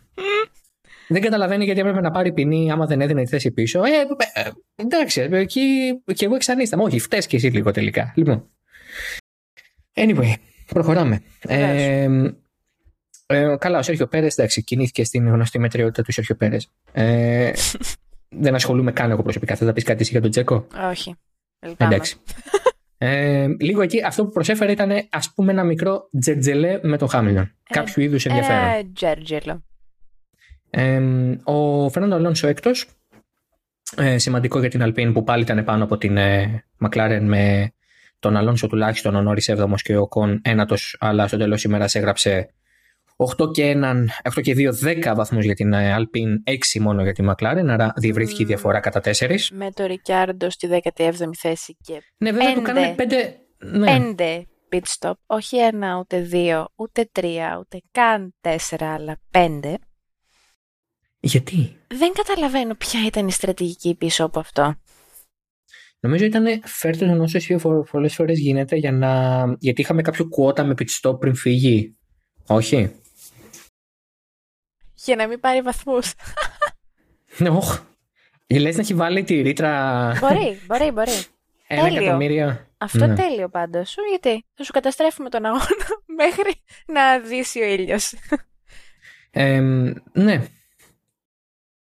Δεν το κατάλαβα αυτό όντως γιατί έκαναν πέντε pit stop. Κάπου θα το διαβάσουμε σίγουρα αυτό. Να, Ε, κάποια δήλωση θα βγει. ναι. Αλλά δεν.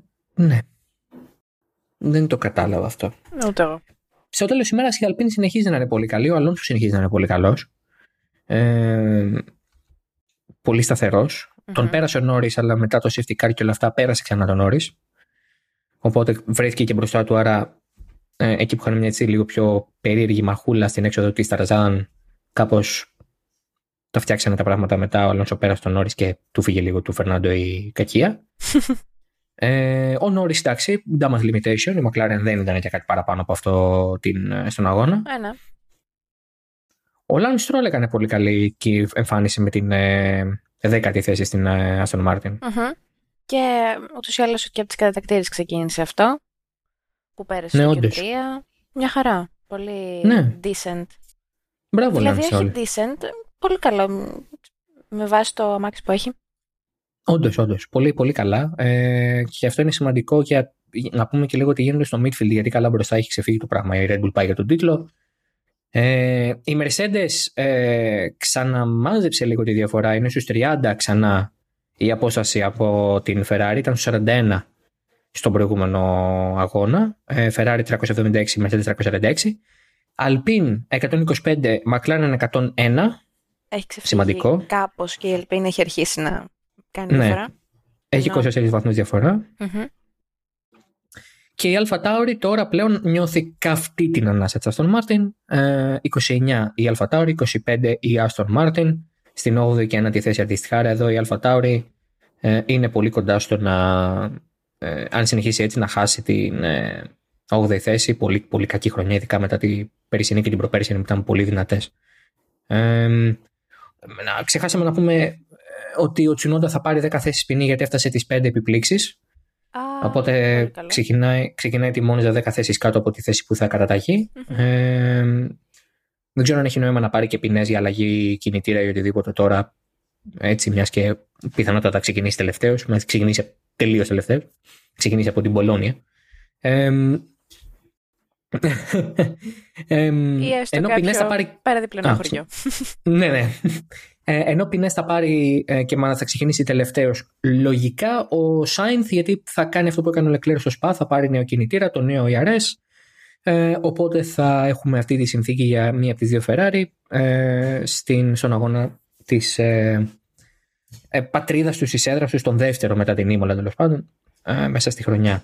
Ε, and if it's anything to go by μετά το ΣΠΑ, προφανώς θα είναι πολύ δύσκολα τα πράγματα για τη Ferrari έτσι κι αλλιώς, αλλά Αυτά θα τα δούμε εν ευθέτω χρόνο. Μαρίλη, κάτι άλλο που θες να πεις; Ε, όχι ιδιαίτερα. Α, ήθελα να αναφέρω και το ξέχασα πριν που λέγαμε για τον Ρικιάρντο.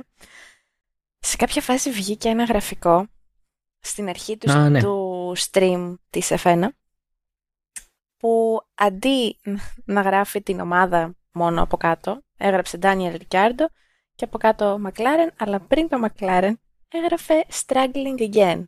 Στο κανονικό, το αυθεντικό ε, official feed της F1.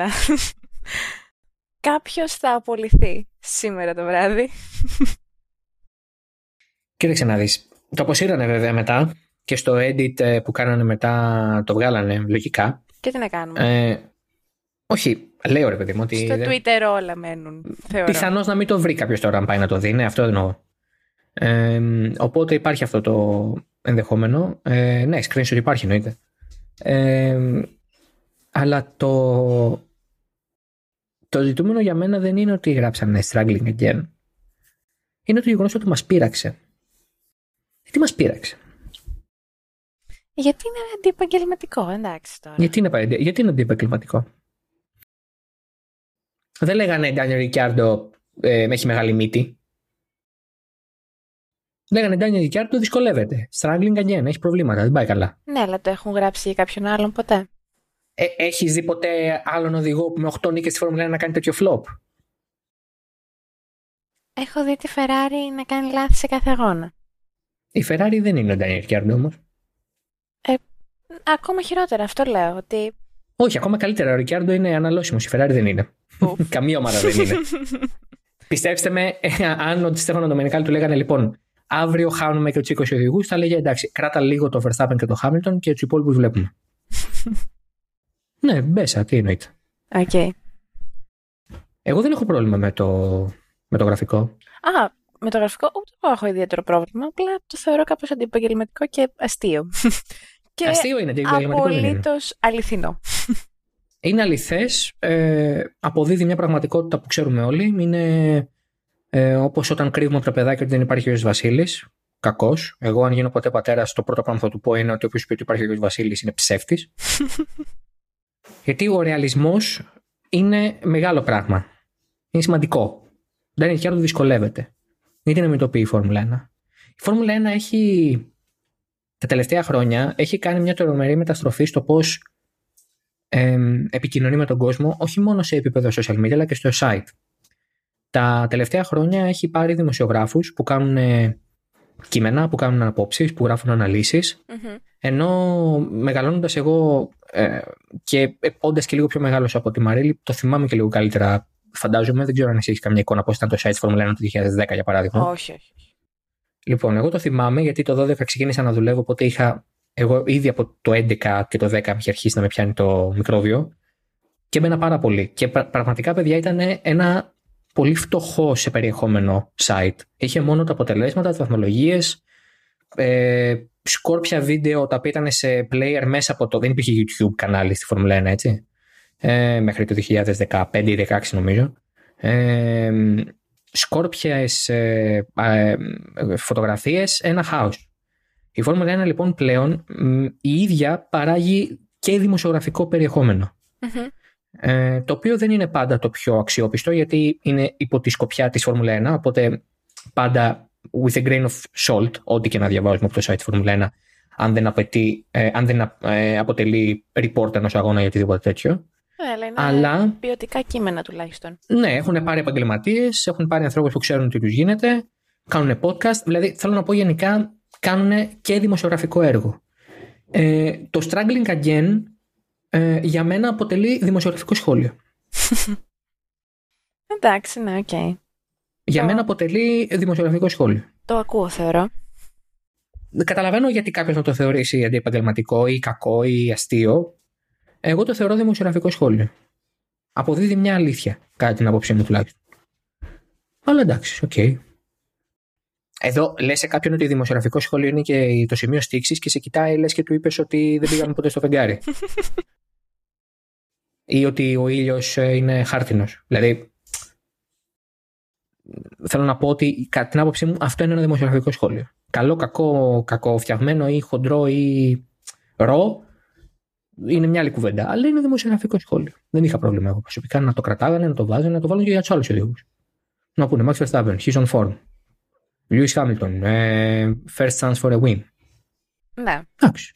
Δεν έχω πρόβλημα. Struggling είπανε, δεν είπανε Daniel Ricciardo τον πετάνε σαν την τρίχα από το ζυμάρι. Που αυτό κάνουν δηλαδή, αλλά καταλαβαίνετε. Αυτό το θα ήταν αντεπαγγελματικό. Daniel Ricciardo, he's been ε, shown the door. He's been thrown from the door like a hair. ναι, όχι, δεν είπαν αυτό οι άνθρωποι. ναι, οκ, εντάξει, true.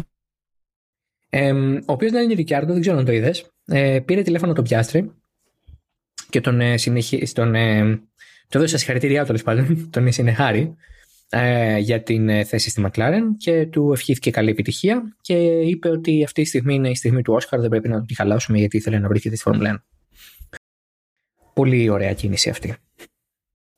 Προς το συμπατριώτη του. Ναι, ναι, εννοείται. Πολύ καλό, πολύ on brand για τον Daniel Ricciardo, ο οποίος τόνισε και το, στο Ζάντφορντ ότι παίρνω το χρόνο μου, δεν θα αφήσω τους συναισθηματισμούς να επηρεάσουν την απόβασή μου για του χρόνου. Ε, να πούμε λίγα μεταγραφικά; Ναι, εννοείται. Ωραία. Έχουμε νεότερα. Έχουμε επιβεβαιωμένα πλέον τον Όσκαρ Πιάστερ στη McLaren, αφού και το CBR, CRB, βρε. CRB, συγγνώμη, Ήθελες και προφορά Το τη contract- UFTS Tufts University of Boston. σταμάτα, το Contract ε, Recognition Board εμ, ε, αναγνώρισε το προσύμφωνο του με την ε, προσυμβόλαιο του με τη McLaren ως το μόνο νόμιμο και ισχύον. Μμμ. Ε, καλώς ήρθες, Όσκαρ Πιάστρη. Έλειπες, Ναι. θεωρώ. με ένα Η κοπέλα είναι πλατή, μεγάλη φαν. με ένα πλατή χαμόγελα το λέω αυτό. Είμαι πολύ ευχαριστημένη, θεωρώ. Αυτά. Α, δεν θα συνεχίσεις. Έχουμε κι άλλα. Τι άλλα. Ή δεν τα έχουμε; έχεις, ε, δεν τα έχεις προλάβει. Για πες. Ε, Α, για Γκασλή. για... Όχι μόνο. Έχουμε επιβεβαίωση από τον ίδιο τον ε, ε, Helmut Marko στο... Α, ναι, ναι, ναι, το είδα πριν λίγο. Με συγχωρείς. Παρακαλώ. Το... Να συνεχίσω; Ναι, ναι. ή θα το πεις εσύ. Α, Όχι, πες, πες. ε, όπου ο, ε, Χέλμουτ Μάρκο είπε στον ραδιοφωνικό σταθμό του ESPN, στο οποίο κάνει εκπομπή μετά τους αγώνες ο Chris Medland, γιατί αυτός μετέδωσε, ε, ότι όντως έχουν συμφωνήσει με την Αντρέτη για να εξασφαλίσουν τις υπηρεσίες του Colton Herta για το 2023 στην Αλφα Tauri, εφόσον η FIA κάνει κάποιες εξαιρέσεις και του δώσει super license παρά το γεγονός ότι δεν έχει τους πόντους για να την πάρει. Και αυτό σημαίνει ότι έχουν ήδη δώσει το OK να φύγει και ο Πιέρ Γκασλή και να πάει στην Αλπίν το 2023 στη θέση του Φερνάντο Αλόνσο και δίπλα στον Εστεμπάνο Κον. Άρα αυτό έχει κλείσει. Το Πιάστρι, το, συγγνώμη, το Γκασλή Αλπίν ε, το είχαμε πει και την προηγούμενη εβδομάδα και εγώ το είχα επιβεβαιώσει μέσα στην εβδομάδα που μας πέρασε και το έχω γράψει και στο Twitter ότι έχει κλείσει. Ε, προφανώς είχε γίνει πρώτα και η δουλειά για τον ε, Χέρτα από την πλευρά της Αλφατάουρη. Ο Χέλμουτ Μάρκο έχει μεγάλη ε, εκτίμηση στους ανθρώπους ε, της Κάρλιν με την οποία πέρασε πολλά χρόνια ο Χέρτα ως ε, αντίπαλος και teammate του London Norris στις μικρές κατηγορίες και είδε ότι αξίζει να γίνει αυτή η προσπάθεια. Η Αντρέτη έδωσε το OK. Ε, αλλά υπάρχει το αγκάθι της ε, Super License. Ε, μια μικρή αναδρομή στο τι σημαίνει Super License είναι ένας τρόπος που προσπάθησε, με τον οποίο προσπάθησε η FIA με ένα μέτρο, θα το χαρακτήριζα, με το οποίο προσπάθησε η FIA πριν περίπου δύο δεκαετίες να σταματήσει την εισρωή pay drivers με ελάχιστη προϋπηρεσία στο σπορ ή χωρίς πραγματικό ταλέντο και κάποιο είδους αποτελέσματα να δείξουν ότι αξίζουν να βρίσκονται στη Φόρμουλα 1, να μπαίνουν τελικά στη Φόρμουλα 1. Να. Ε, και αυτό έτσι θεωρήθηκε ότι είναι ένας αξιοκρατικός τρόπος να δίνεται το OK σε συγκεκριμένους οδηγούς που το έχουν αποδείξει είτε με αποτελέσματα είτε με χρόνια μέσα στο σπορ ότι ε, μπορούν να ανέβουν στην ε, Φόρμουλα 1 και να αγωνιστούν. Ε, ο Colton Herta δεν πληρεί τις προποθέσει γιατί η πρημοδότηση σε ό,τι έχει να κάνει με τη Super License στο IndyCar από τη FIA είναι πάρα πολύ χαμηλή. Δεν υπολογίζεται σχεδόν καθόλου σε σχέση με πρωταθλήματα όπως η Φόρμουλα 2, η Φόρμουλα 3 ή ακόμα και το Παγκόσμιο Πρωτάθλημα Αντοχής και η Φόρμουλα E. Ε, είναι πάρα πολύ χαμηλά σε ranks. Υπάρχουν περιπτώσεις που αν είσαι πρωταθλητής δύο σερή χρονιές δεν φτάνει να ανέβεις στη Φόρμουλα 1. Κάτι σου λείπει αν δεν έχεις και μια καλή τρίτη χρονιά. Ε, γιατί κάθε τρία χρόνια οι βαθμοί της Super License διαγράφονται, να το πούμε και αυτό. Οπότε αυτή τη στιγμή ο Colton Herta, αν πάνε έτσι τα πράγματα, θα του λείπουν μάλλον 5 ή 3 βαθμοί Super License, που σε μια οποιαδήποτε περίπτωση απλά δεν μπαίνεις. Αλλά εδώ η Alpha Tauri και η περίπτωση και η πλευρά του Herta πιέζουν πάρα πολύ τη FIA, η οποία έχει ανοίξει ήδη ε, επιτροπή που εξετάζει το ενδεχόμενο να παρακάμψει το, τη Super License και τους βαθμούς που υπολείπονται από τη Super License στον Χέρτα, ενδεχομένως να του ε, επιβληθεί, όχι να του επιβληθεί, να τον αναγκάσουν να συμμετάσχει σε 5 με 6 FP2, FP1 με συγχωρείτε, γιατί και αυτά δίνουν ε, πόντους ε, υπό το νέο σύστημα, ε, ούτως ώστε να έχει και τριβή με μονοθέσιο Φόρμουλα 1 και να μπορεί και η FIA να δικαιολογήσει με κάποιο τρόπο την, ε, το τι θα κάνει τα στραβά μάτια στην περίπτωση αυτή. Ε, οι υπόλοιποι, τα υπόλοιπα αφεντικά της Φόρμουλα 1 είπαν ότι πρέπει να σεβαστούμε το, το σύστημα του super license, των Super License Points. Ε, προφανώς φοβούμενοι ότι ο Colton Herta είναι τρομερό ταλέντο και δεν θα ήθελαν ποτέ να βρεθεί σε χέρια του αγωνιστή έτσι εύκολα. Προφανώς. Ε, αλλά ο Μάρκο είπε ότι μέχρι τη Μόντζα θα έχουμε conclusion. Εγώ θεωρώ ότι και ο Χέρτα θα έρθει και ο Γκαθλή θα πάει στην Αλπίν και θα δρομολογηθεί έτσι το πράγμα. Πράγμα που αφήνει τον Σουμάχερ ή στην Χά ή πουθενά. Ε, γιατί δεν προκύπτει πουθενά αλλού κενό εκτός και αν πάει στη Williams, ας πούμε, στη Σουλατίφ. Αυτά. Ναι. Εγώ θα έλεγα. Μιέχ για Σουμάχερ στη Χάς. Ναι. Α πάει ο Ρικάρντο. Ναι. Εγώ θα έλεγα ο Ρικάρντο μπορεί να πάει σπίτι του. Να μην κλαίνει και στο TikTok. να μην κλαίνει και στο TikTok, ναι, Χριστέ μου είναι πολύ σημαντικό οι, οι φίλοι του Ντάνι Ρικιάρντο να βλέπουν το χαμογελαστό παιδί και το 2023. Βεβαίως. Και ας πάει. Να σου πω πώ θα τα μαγείρευα εγώ.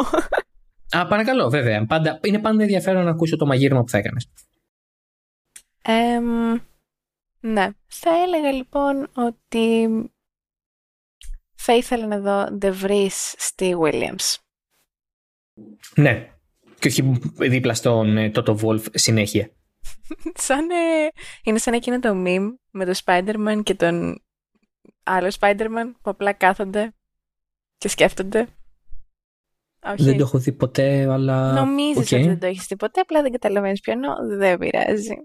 Πολύ ε, καλά. Είναι τέλος πάντων ίδιοι. Ένα mini me του Toto Wolf. Τους αγαπώ. Ναι. ναι.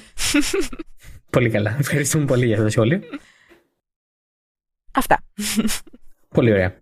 Ε, θεωρώ ότι η περίπτωση Ρικάρντο Χάς είναι τελείως στο χέρι του Ρικάρντο. Ε, η Χάς από τη μία πλευρά έχει τον Τζιοβινάτσι σε περίπτωση που ο Ρικάρντο πει όχι. Ε, το να μείνει ο Σουμάχερ δεν είναι απίθανο κατά την άποψή μου, αλλά όντως το, το, με το γεγονός ότι θα σταματήσει να αποτελεί κομμάτι της Ακαδημίας της Ferrari ή και της οικογένειας συνολικά της Ferrari. Ε, με το τέλος του έτους δείχνει ότι έχει χάσει και την ε, πίστη η σκουντερία στον ίδιο και ο ίδιος η σκουντερία γιατί ούτε και η ομάδα τον κοιτάει για οδηγό της Ferrari το ίδιος ε, βλέπει ότι υπάρχει κάποια οδός προς τα εκεί δεν το έχει δικαιολογήσει και με τις εμφανίσεις του, δηλαδή δεν είναι ότι τον αδικούνε κάπως, αλλά εντάξει, λογικό είναι να θέλει να κόψει δεσμούς και η ομάδα και ο ίδιος, αφού δεν υπάρχει κάποιο είδους ε, κοινό μέλλον, να το πω έτσι. Ναι, ναι. Ε, οπότε δεν ξέρω, για μένα χα, χαμένη δεν θα βγει. Ε, χαμένη δεν θα βγει. Χα. Θα λέγε κανεί. ε, οπότε ναι. Ναι, ναι, συμφωνώ απόλυτα.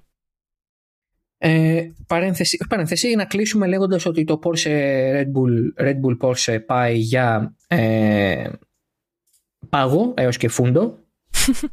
ε, η Honda ε, απ' την άλλη καλοβλέπει την επιστροφή του 26 και μαθαίνω ότι κοιτάζει πολύ έντονα το να επιστρέψει ως Honda, όχι HRC, ε, το 23 σαν branding δηλαδή στα μονοθέσια της Red Bull και της Alpha Tauri. Οπότε Εκεί τώρα ξεκινάει μια, ένα πουσάρισμα των Ιαπώνων να γυρίσουν στο σπορ. Ε, η Red Bull απ' την άλλη με το Red Bull Power Trains νιώθει ότι μπορεί να τα πάει καλά και μόνη της αλλά νομίζω ότι δεν θα έλεγε όχι σε μια επιστροφή Honda από τη στιγμή που η Porsche ε, προφανώς ζητούσε πολλά, η Red Bull ζητούσε άλλα τόσα. Ε, το μεγάλο ζήτημα με την Red Bull και την Porsche είναι ότι οι άνθρωποι που διοικούν την ομάδα της Red Bull Racing, ο Horner, ο Μάρκο και ο Νιούι, ε, προτιμούσαν πάντα τη Honda ενώ η πλευρά του Dietrich Mateschitz ε, που είναι ο, ε, το μισό, το ίμιση της Red Bull ε, σε μετοχικό κεφάλαιο ε, σε μετοχικό πακέτο μάλλον ε,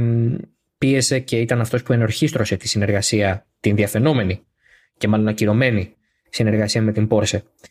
αυτή η διχογνωμία ε, έγκυται στο γεγονός ότι ο ε, Dietrich Mateschitz είναι πια 78 ετών ε, και για πολύ καιρό ακόμη δεν θα είναι στα ενία της Red Bull. Ε, μπορεί να παραιτηθεί ή μπορεί ε, να σταματήσει να έχει την επιρροή που είχε καθώς η πλευρά των Ταϊλανδών που έχουν την Red Bull δεν είναι και πολύ ας το πούμε ζεστή στο να κρατήσει το πολύ δαπανηρό project της Red Bull Racing στη Formula 1 και της AlphaTauri βεβαίως ε, οπότε ίσως με αυτή την προοπτική ο Μάτεσιτ δίνοντας το 50% στην Porsche να ε, εξασφάλιζε το μακροχρόνιο ε, μάλλον το, το μέλλον της ε, Red Bull Racing για πολλά χρόνια.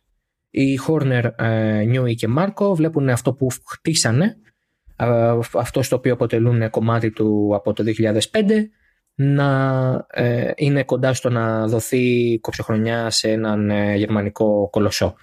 Δεν τους πολύ αρέσει. Οπότε υπήρξε αυτή η διχογνωμία και φαίνεται ότι τελικά το deal έχει ε, κλείσει, έχει, συγγνώμη, έχει τελειώσει, δεν υπάρχει deal. Έχει κυρωθεί, ναι. Έχει ακυρωθεί, ναι. Ε, η Porsche τώρα δεν ξέρω εάν θα κοιτάξει την περίπτωση της Williams όπως την είχε κοιτάξει ε, εξ αρχής ε, στις διερευνητικές της έτσι, συζητήσεις με αρκετές ομάδες του Grid ενώ περιμένουμε την Audi να ανακοινώσει την συνεργασία της με τη Zauber στο τέλος του 2022. mm Αυτά. Ε, τι πιστεύεις ότι θα κάνει η Alfa Romeo από το 24 μέχρι το 26? Ε, από το 24 και μετά, εγώ δεν θα έλεγα το 26. Εννοείς μήπως εννοείς η Sauber θα κάνει μόνη της; Είτε η Sauber είτε η Alfa Romeo. Η Alfa Romeo μπορεί και να φύγει, δεν είναι αυτό το πρόβλημά της. Η Sauber είναι το ερωτηματικό για μένα. Και ποιος θα μπει στη θέση της, αν φύγει; Η Alfa Romeo. Mm-hmm. Μα η Alfa Romeo δίνει απλά το όνομα. Ε, Εννοείς για τη Sauber πως θα δίνει τα λεφτά. Θα, θα γίνει, ας πούμε, ομάδα της Sauber, θα γίνει; Η Sauber την έχει την ομάδα. Η Alfa Romeo πληρώνει το όνομα. Δηλαδή. Ναι, ρε παιδί μου, OK. Okay. Δεν κάνει κάτι άλλο η Alfa Romeo και ολεκτικά, άμα ναι, θέλει άλλο, φεύγει. Το ζήτημα είναι ότι η Sauber θα πρέπει να βρει το funding. Εγώ νομίζω ότι αν γίνει αυτό. Ε, όχι αν γίνει αυτό, δηλαδή φεύγει με το τέλος του 23 Alfa Romeo από τη Sauber. Δεν θέλει τη Φόρμουλα 1. Θέλει τη Sauber. Ε, νομίζω ότι μπορεί η Audi να αγοράσει από νωρίτερα τη Sauber και να τη στηρίξει οικονομικά, να βρει και η Sauber χορηγούς για να τρέξει το project μέχρι να έρθει το 26 η Audi. Ε, η, η Alfa Romeo για μένα είτε θα αποχωρήσει τελείως. Ο Ζαν Φιλίπ Ιμπαρατό είναι ένας άνθρωπος πολύ δύσκολος στο, στα του Motorsport. Δεν ε, αγαπάει ιδιαίτερα την εμπλοκή των εταιριών του στο Motorsport. Ε, θεωρεί ότι οικονομικά και σε επίπεδο branding και η Alfa Romeo έχει ανακάμψει σημαντικά με τα νέα μοντέλα που έχει βγάλει ε, και με την απήχηση που έχει πλέον. Οπότε mm-hmm. ενδεχομένως να μην βλέπει λόγο να συνεχίσει να χορηγεί κάποια άλλη ομάδα. Η λογική επιλογή θα μπορούσε να είναι η Haas, ας πούμε. Αλλά θεωρώ ότι μάλλον θα τελειώσει ολοκληρωτικά το, η παρουσία της Alfa Romeo στη Φόρμουλα 1 με το τέλος του, του 2023. Δεν μπορώ να φανταστώ ότι θα συνεχίσουν κάπως αλλιώς. Mm-hmm. Okay. Fair enough. Εσύ έχεις κάποια άποψη; Ε, όχι, εντάξει, όντως είναι μόνο το όνομα η Alfa Romeo, απλά αυτό. Επειδή συνήθως, όχι συνήθως, επειδή ακριβώς επειδή είναι το όνομα, πολλές φορές συνδέουμε την ομάδα με, με την Alfa Romeo. Λαθασμένα, αλλά ναι. Ναι, επί της ουσίας η ομάδα παραμένει η Sauber. Όλα τα φτιάχνει η Sauber. Η Alfa Romeo απλά πετάει το αυτοκόλλητό της πάνω και δίνει ένα πολύ μεγάλο χρηματικό ποσό βέβαια για να το κάνει ναι, αυτό. Εννοείται, OK. Okay. Και γι' αυτό μας έχει μείνει να τη λέμε και Αλφα Ναι, ναι, ναι. και γι' αυτό ρώτησα. Οπότε το ζητούμενο για μένα είναι ότι πώς θα επιβιώσει μετά η Sauber. Θεωρώ ότι θα έρθει η Audi, θα την αγοράσει νωρίς. Θα την τρέξει με κινητήρες Ferrari, δεν θα φαίνεται πουθενά η Audi. Ε, δεν θα τη λένε Audi Zauber Ferrari, θα μου φαίνεται λίγο αστείο. Βέβαια έχουμε δει το BMW Zauber Ferrari το 2009 ή το 2010. Ναι. Οπότε δεν θα μου πέσουν και τα μαλλιά όσα μου έχουν μείνει άμα το δω αυτό. Αλλά. Δεν ναι, θεωρώ ότι είναι λίγο δύσκολο. δεν είναι και πολλά, όντως. Λοιπόν, αυτά. Θες να πεις κάτι άλλο ή πάμε για αποφώνηση; Ε, πάμε για αποφώνηση.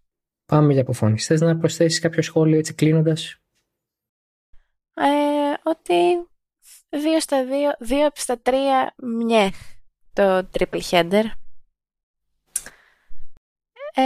και στο ΣΠΑ και με το Zandvoort. Άντε να δούμε μήπως κάτι αλλάξει στη Μόντζα, που δεν νομίζω, αλλά τέλος πάντων. αυτό.